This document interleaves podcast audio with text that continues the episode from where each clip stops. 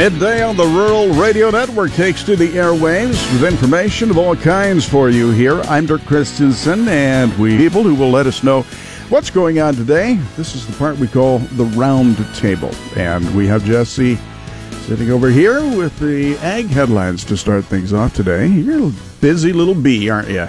It's been quite a morning. Yes, it has. Lots of interviews, lots of ag news. Mm-hmm. But coming up at the 1213 we're actually going to have something from joe. He is on the tractor rally across nebraska that kicked off i think last night going on today. So we'll get some more information on that what's going on there. Also we'll get an update on the investigation on biodiesel imports from argentina and indonesia.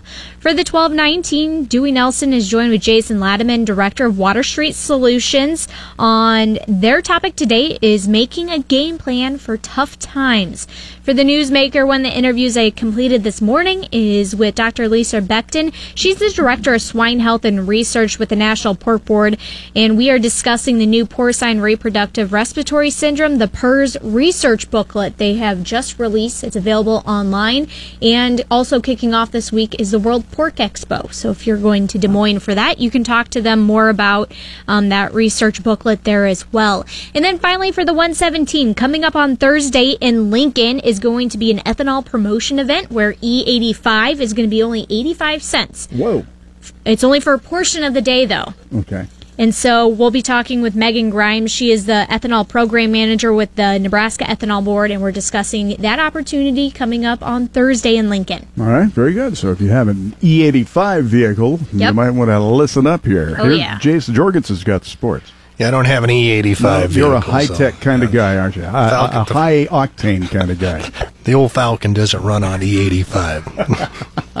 but someday, maybe. We'll you use premium over. in that thing? Oh, yeah. Yeah, okay. Yeah, yeah, you have to. Hey, we have found out the kickoff time for Nebraska's first football game on September 2nd.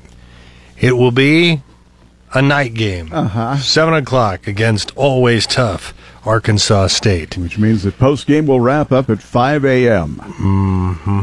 So, uh, but I guess I'm not surprised to see that that first game is a night game, especially with it being warmer. You would assume 2nd of September this will be a BTN game. Okay. Uh, we will, of course, uh, have it along the Rural Radio Network. Also coming up in sports, uh, quite a game last night in Oklahoma City, CWS for the college softball. They went 17 innings, what? five and a half hours before Oklahoma held off Florida seven to five.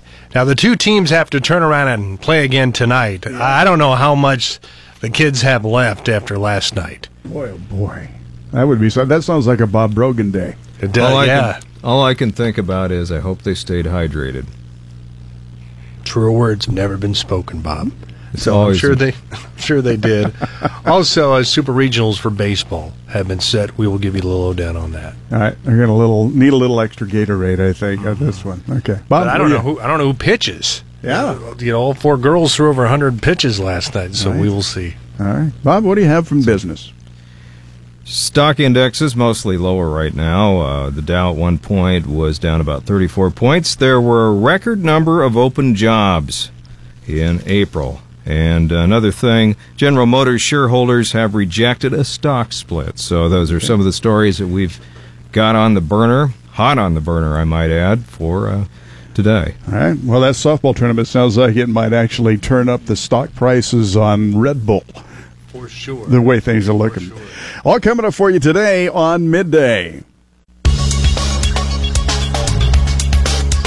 Paul Perkins is in, and boy, does he have great news for us all. Yeah, we do have some thunderstorms in the forecast. Some people starting to itch for a little bit of rain. Uh, got missed out on a few of these recent storms, but a few more people itching for a little more rain probably wouldn't hurt too much. All right. How much of a chance are we going to see? Is it still pretty spotty today? Or? Yeah, um, we will see. It's going to be somewhat spotty. It's not a big organized system moving through since it's going to be with the front, but we do have some spotty showers moving through south central portions right now, but more are on the way right now. Some showers mainly on a light basis from Grand Island and Central City to Stromsburg down to York, and then points to around the sub, uh, Superior area and also towards Smith Center, Mankato. That is moving out towards the east. A little bit more light rain starting to form over west central Nebraska, Stapleton down to east of North Platte, Imperial and Hayes Center, and that is with the front that will be moving through today to give us more uh, thunderstorms as a likelihood. So more thunderstorms likely, especially as we head towards later today and tonight with the cold front tracking to the east. Now we will see some thunderstorms move through, but then we could see more thunderstorms form behind that front. So just because you saw one band of rain move through doesn't mean you couldn't see more later on today. Uh, into the nighttime hours, but that cold front tracking east today. Widespread severe weather not likely, but we could see a few strong or severe storms. Strong winds, hail, and heavy rains are the main threat. Rain chances continue on into the overnight. That severe threat will diminish quite a bit after sunset. A few thunderstorms may linger right near the front as we head towards tomorrow, but mainly in the morning. A ridge of high pressure sets up over the Rockies for Thursday and the latter part of the week. Some disturbances riding down the eastern edge of that ridge may bring us a few late day and nighttime thunderstorms on Thursday. Otherwise, that ridge, as we head towards the weekend, moves overhead, and that'll bring us some very warm and dry weather. That ridge does not last long, though. It breaks down by Sunday night into Monday for a chance of some thunderstorms and a return to some seasonal temperatures. In our long-term forecast, a good likelihood of warmer than normal temperatures in Nebraska and Kansas Sunday through June 19th. Near normal to below normal precipitation forecast for Nebraska and Kansas Sunday through the 19th. We're just right on the edges of those two uh, factors there. Weather factors driving market trade include a round of lighter rain for the Midwest the rest of the week and continued dryness in the northern plains. Central and western states will experience generally warm weather the next few days. Much of the eastern U.S. should expect cool, rainy weather the next five days, with the highest of the rain totals in the southeast U.S. Across the central and northern high plains, showers will mostly end by the middle part of the week. For once, it's mostly favorable across the Midwest with warm to hot weather taking over and adequate to surplus soil moisture on hand. Rain may return to the western Midwest next week, but that will be considered beneficial.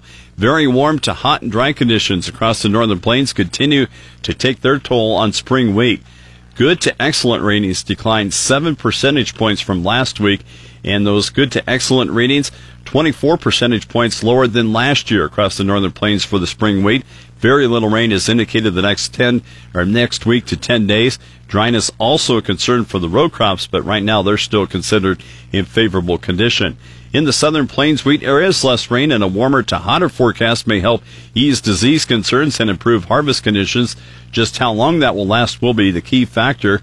Wet fields in the Canadian prairies with more rain likely will mean continued delays for planting in central and north Alberta and also northern Saskatchewan.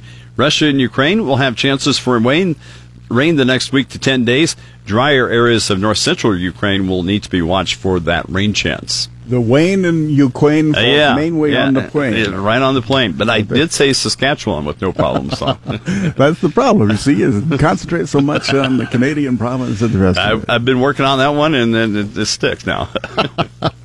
Nope, that's uh, the way it uh, usually shakes out. There's there's uh, so many place names, and uh, we, we get so many of them that uh, just baffle us sometimes. yeah, So. you get to going by and by and fast, and then oh, that's right, I got to concentrate on that one too. well, we've got uh, the possibility then maybe a little bit of beneficial rain out of this, and hopefully it comes without any of the bad stuff. Yeah, and it'll ease the heat that we've been getting. Of course, a lot of the corn has been was needing some sunshine because a fair amount of that corn was a bit on the yellow side, not getting too much sunshine and a little too much rain. All right. Well, we'll take that, and uh, thank you very much, Paul. We'll remind everybody that when you need weather anytime, KRVN.com.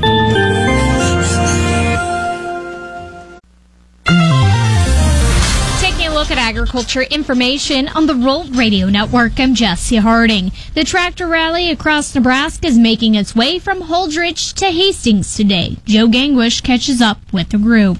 Tractor rides in Nebraska are not all that uncommon, but the tractor ride across Nebraska travels through the entire state and rides for a cause. Donnell Moormeyer from Cortland, Nebraska is the relay coordinator for this year's ride. She says this is the fourth year for riding for Operation Comfort Warrior, which benefits veterans through the American Legion. In the last three years, we've raised over $20,000 for Operation Comfort Warriors. So we're hoping to, last year we raised a little over 6,100, so we're hoping to top that, of course, this year, but that's our, our goal.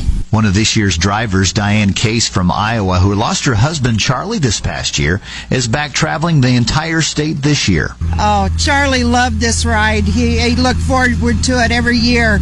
We were the first ones that signed up to go all the way across with the first ride. last May when I lost him to cancer, he called, told him, he says, I'm not going to be able to make it, but I want Diane to go and you guys take care of her. That was about a month before he passed away. Uh, These guys out here are family. They're just so wonderful. Trans started in Holyoke, Colorado. They will overnight tonight in Hastings and will travel around the state capital in Lincoln Friday for the state's 150th birthday celebration before ending the ride in Plattsmouth on Sunday. For the Rural Radio Network, I'm Joe Gangwish. Preliminary determinations in the countervailing duty investigations on imports of biodiesel from Argentina and Indonesia have been delayed until August 21st by the U.S. Commerce Department. The determination has been due to no later than June 16th, but the department said the decision has been postponed at a request of a petitioner in the investigation, as allowed for under U.S. law. It will then be postponed no later than 130 days after the investigation was indicated, which was on April 12th. The department said in a statement that it will request that they have those determinations by August 20th. But since the 20th is on a Sunday this year, the determinations are due now due no later than August 21st. And the National Pork Board new porcine reproductive respiratory syndrome virus research booklet is now available. The guide, PRRS Initiative Research, is the most comprehensive source of checkoff funded research available on the subject, spanning over 20 years of research. Dr. Lisa Becton, Director of Swine Health and Research with National Pork Board, says how research has changed over the years. Early on, we were trying to understand the basics of disease, of that's really evolved into looking at more of the mechanism of impact on the body. So we have a lot of new technologies. Um, one of them is looking at the full genome of the virus. And we do that because we can really look into what specific properties of the virus are affecting pigs. That's something, you know, even 10 years ago we weren't doing. We've also looked at other ways to sample and to detect PRRS. And so those are some of the things that we're focusing on. But we still need to learn a lot more about how the virus can escape the body's mechanisms to fight it and understand how do we get better immunity to PRRS. Dr. Becton says the booklet is available online, and if you are also attending World Pork Expo, they can discuss it further with you there. You can also find more information about the booklet online by visiting ruralradio.com. I'm Jesse Harding, and this has been an agriculture news update here on the Rural Radio Network.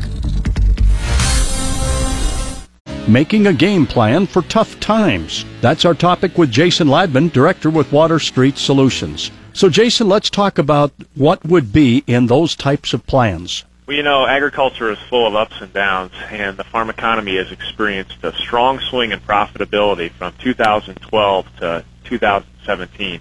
And it's unbelievable that in five short years, what the market has, how the market has tested the resolve of many farmers in this country. But here's what I appreciate about the farming community the most. They're some of the most hardworking, persevering, committed people that I've ever known. And when times get tough and uncertainty runs high, farmers tend to have a deep reserve of courage and resolve to get through whatever they have to tackle. And I've seen it recently in the actions of farmers who are not just surviving right now, but they really are thriving, even in the midst of tight margins and the uncertainty and challenges that their farm is facing.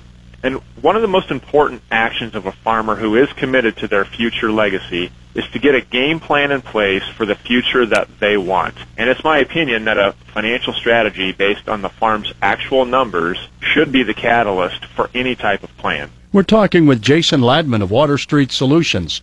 What's the first thing we need to do, Jason? Well, in thinking about the business, it would be difficult for the farm leader to plan wisely for the future if they don't know exactly where the operation stands today. So getting that nailed down clearly through the financial analysis of the farm really is the right step. Then the farm leader needs to think about where the operation is headed and where they want to be in the future. And during that process, the farm's goals should be laid out and they should be agreed upon by all the decision makers involved.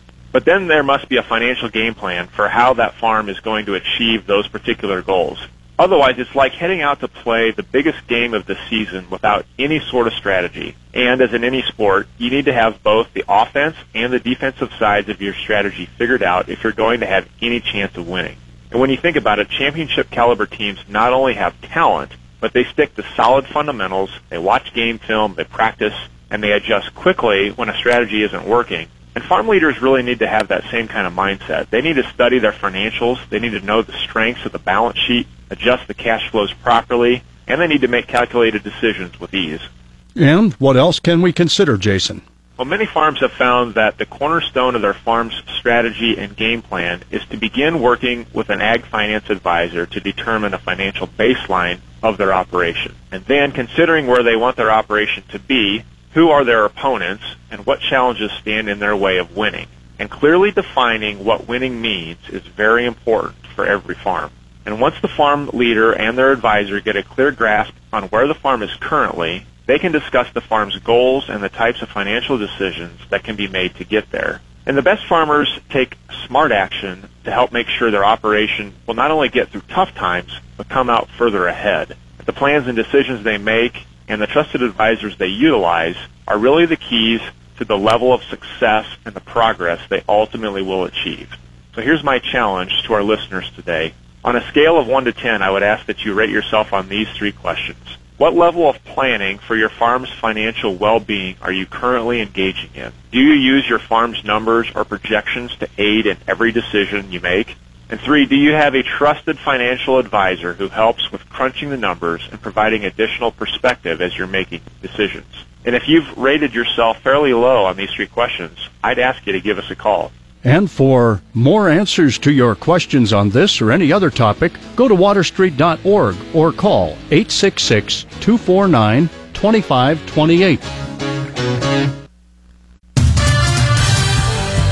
Midday on the Rural Radio Network continues with a look at sports with Jason Jorgensen. Hey, thanks, Derek. Well, Nebraska will begin the upcoming football season under the lights at Memorial Stadium against Arkansas State with a 7 o'clock central kickoff on September 2nd. That matchup will be televised by the Big Ten Network. Now, the game will mark the second consecutive year Nebraska started the year at home with a primetime contest. They defeated Fresno State in last year's season opener in Lincoln. In fact, the Huskers will carry a 19 game winning streak in home night games into this year's season opener. Nebraska has not lost a primetime game at Memorial Stadium since 2008. The NCAA has announced sites for the eight super regionals in the Division One baseball tournament.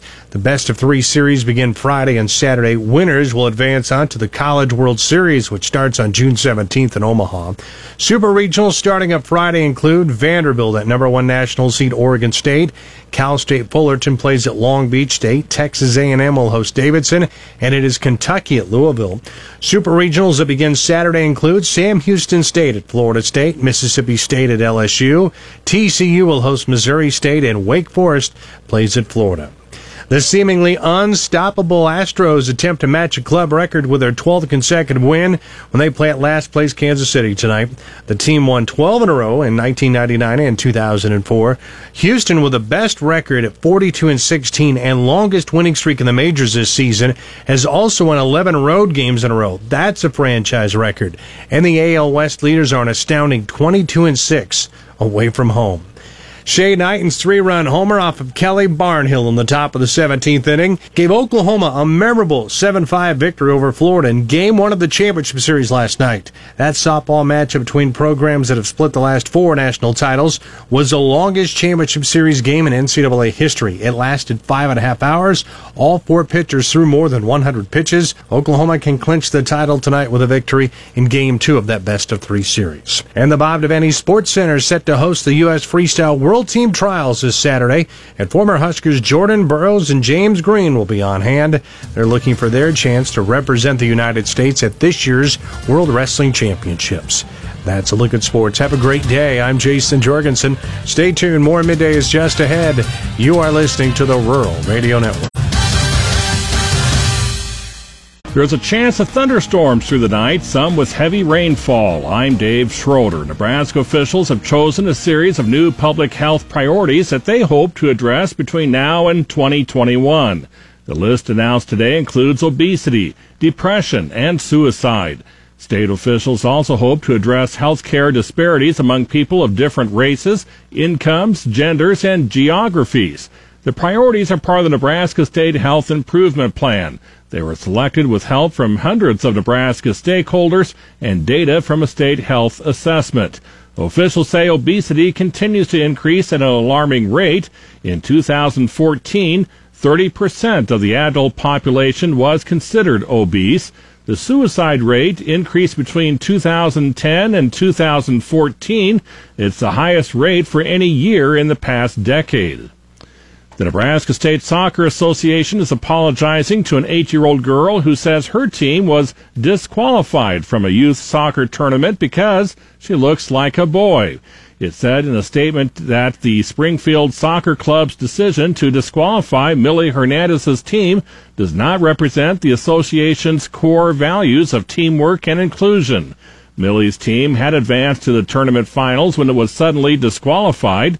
The Springfield club told an Omaha television station that a misprint in the team's roster identified Millie as a boy. Millie wears her hair short.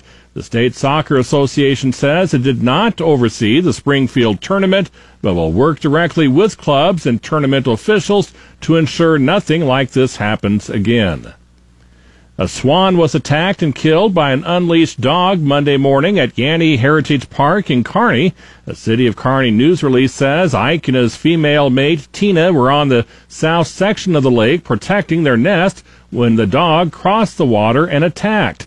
The city cites a local ordinance that says all dogs should be kept under restraint at all times by their owner or owners and should not be permitted off the premises or property of the owner unless under the control of a competent person. The City of Kearney Park and Recreation Department will continue monitoring the remaining female swan. Republican Kansas Governor Sam Brownback has promised to veto an income tax increase approved by the GOP controlled legislature to fix the cash strapped state's budget and meet a court mandate on funding for public schools. As the severe storm season moves in, remember the Weather Watch never sleeps. In the News Center, I'm Dave Schroeder. Next, we talk livestock futures trading with Joe Teal at Great Plains Commodities. And I asked Joe ahead of time what brought this collapse into the feeder cattle futures as well as live cattle. Yeah, I, interesting. I checked a lot of different places, and the only thing I could see that after we opened this morning, when we opened higher, we struggled, and we struggled uh, uh, for quite a while, uh, and then all of a sudden. Uh, things began to uh, uh, come apart, and it looked like somebody decided that because the market was overbought, that they'd take some profits. And the next thing you know, it just cavalcaded into uh, sharply lower low uh, limit down in feeders, and uh, uh, checked uh, as many sources as I could uh, and couldn't find anything that would have precipitated it. Cutouts were sharply higher. Uh, the auction seemed to be all higher.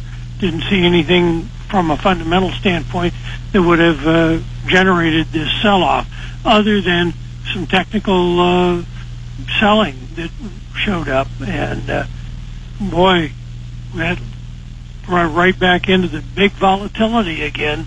And uh, I'm sure we'll uh, be all over the place tomorrow. Uh, now, a little bit more uh, quiet where the hogs. Cash was higher there, so there was uh, some renewed buying interest back in the hogs today, and uh, we finished higher. Cutouts were off a little bit, but uh, the following the cash, cash being higher. So, kind of an unusual day today, and uh, see what tomorrow brings. Thanks, Joe. Joe Teal, Great Plains Commodities. I'm Dewey Nelson. The unique opportunity will be taking place on Thursday in Lincoln, Nebraska when it comes to ethanol. For the Rural Radio Network, I'm Jesse Harding. With us is Megan Grimes. She's the ethanol program manager with the Nebraska Ethanol Board. Megan, why don't you tell us a little bit about this opportunity that is coming up on Thursday of this week? We're going to have E85 for just 85 cents a gallon at the Pump and Pantry here in Lincoln, Nebraska. The Pump and Pantry just put in some new flex fuel pumps, so we're really excited to have that grand opening. Uh, this new station offers E15, which is known as Clean 88, and they also have E85, so that's that's new to that Pump and Pantry. When it comes to this type of event, is it going to be all day long that they're offering the 85 cents, or what do the specifics look like for that day? So on Thursday, we'll have the E85 for just 85 cents from 3 to 6 p.m. And we'll start the day off with the ribbon cutting at 2.30 to kind of get people excited about those new flex fuel pumps because this is only the second location in Lincoln that has 15% ethanol. So that's really exciting to have another station that offers that. And then the fun will continue um, at Haymarket Park for the Lincoln Salt Dogs baseball game, and we're going to be giving away tickets and baseballs and T-shirts. So we got a lot going on on Thursday. Why is this event kind of unique to Nebraska? Obviously, it is taking place in Nebraska, but there's something else as well. Yeah, Pump and Pantry is owned by Bosselman Enterprises, and they own multiple pump and pantries around the state. And they're one of the fuel retailers that offers a lot of ethanol blends. And the great thing about them is that they buy all of their ethanol from locally produced um, ethanol plants. So all the plants here in Nebraska have the opportunity to work with Bosselman's to sell locally produced ethanol. What other type of events might be coming up when it comes to ethanol promotion in the state? So uh, we have this one on Thursday, obviously, and then again the end of June, June 30th, we'll be out in Juniata with uh, CPI Cooperative, and we'll do have a promotion out there as well, and we'll have discounts on ethanol blends and working with some of the corn growers out there on the new flex fuel pumps.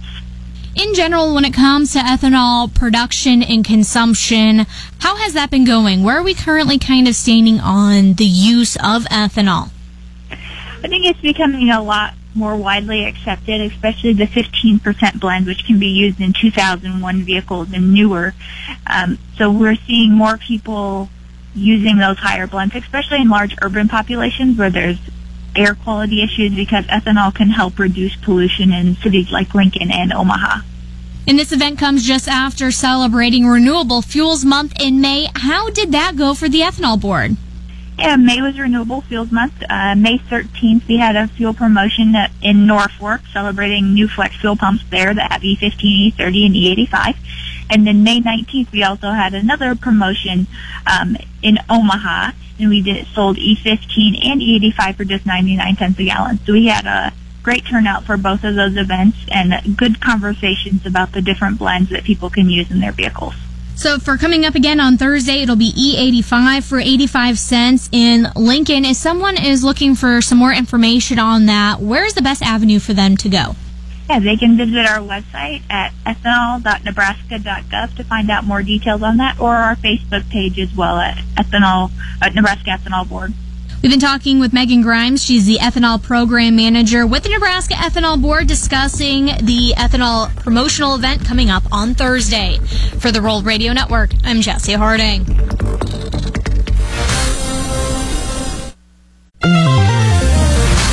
Grain and soybean futures closed higher today. Dewey Nelson on the Rural Radio Network. We're talking with John Payne, Senior Marketing Analyst with Daniels Ag Marketing in Chicago and publisher of the newsletter This Week in Grain. In the corn market today, was that bullish to see July close at 377? Yeah, it was. Uh, I, I'd say a good day. I'm excited to see the markets moving higher. I think, you know, I've been saying all along here. I think we have a run up into the into the 380s here before July gets gets off the board.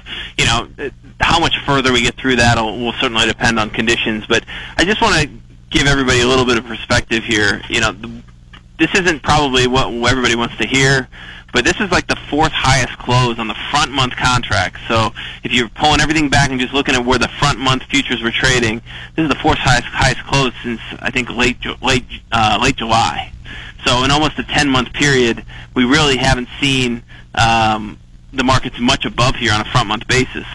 So you know I think we have a move into the 380s, but looking at September corn, all right, September corn is trading just below 385 right now. If that would go to 390, you're talking about a, a September contract that is trading now close to 80 cents above where it would have expired a year ago on the September 16 contract. So while I, certainly think there's more upside here, and I'm, I'm, you know, I'm child of 2008. I came up in 2012. I've gotten a lot of scars on my back from those years, and I recall how the market can move. It just doesn't feel like that the supplies are the same. So, you know, while we could certainly trade higher off of really poor yields, I don't think the market's just organically going to grind itself up towards that $4 level without some sort of crop loss. And at this point, I think it's a little too soon to kind of get into that mode. And let's talk wheat. It was a surprising day to some. At least there's excitement in this market, and is this because we were oversold? Yeah, I mean it's, that that's part of it, but I think there's also just uh, all of a sudden the market's going to realize here that there's a lack of high protein wheat around, milling wheat specifically, and you know Canada has low acres, the U.S. has low acres, and the U.S.